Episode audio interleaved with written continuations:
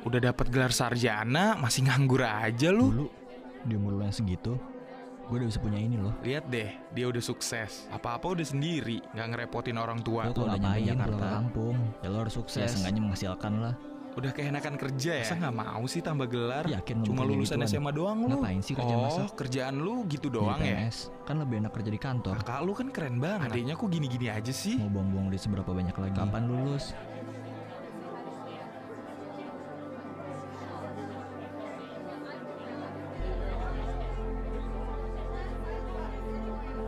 Selalu diburu dengan pertanyaan serta pernyataan yang gak ada habisnya. Saat kumpul keluarga, reuni SMA, atau bahkan saat hanya berpapasan. Rasanya semua pertanyaan itu seperti menyayat wajah. Cuma bisa menahan luka serta sakit yang dirasa.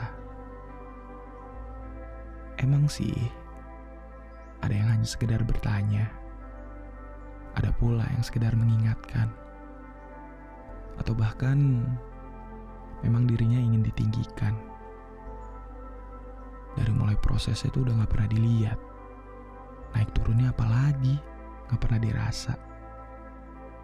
Dari banyaknya pertanyaan yang masuk, kadang membuat hati kita tuh jadi ragu. Bukannya malah ngebantu, malahan menjadikannya buntu. Untuk sampai ke tujuan, mereka kadang hanya butuh didukung. Cukup diingatkan saat arahnya sudah mulai menyimpang dari tujuan awal. Untuk kalian yang sedang dalam proses perjalanan sampai ke tujuan, mulai set tujuannya aja dulu. Terus nikmatin prosesnya. Dari ngerasain gagal, patah, terus bangkit lagi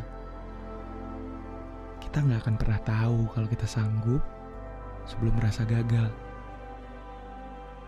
Selama masih pada jalurnya, kita nggak akan mungkin tersesat kan?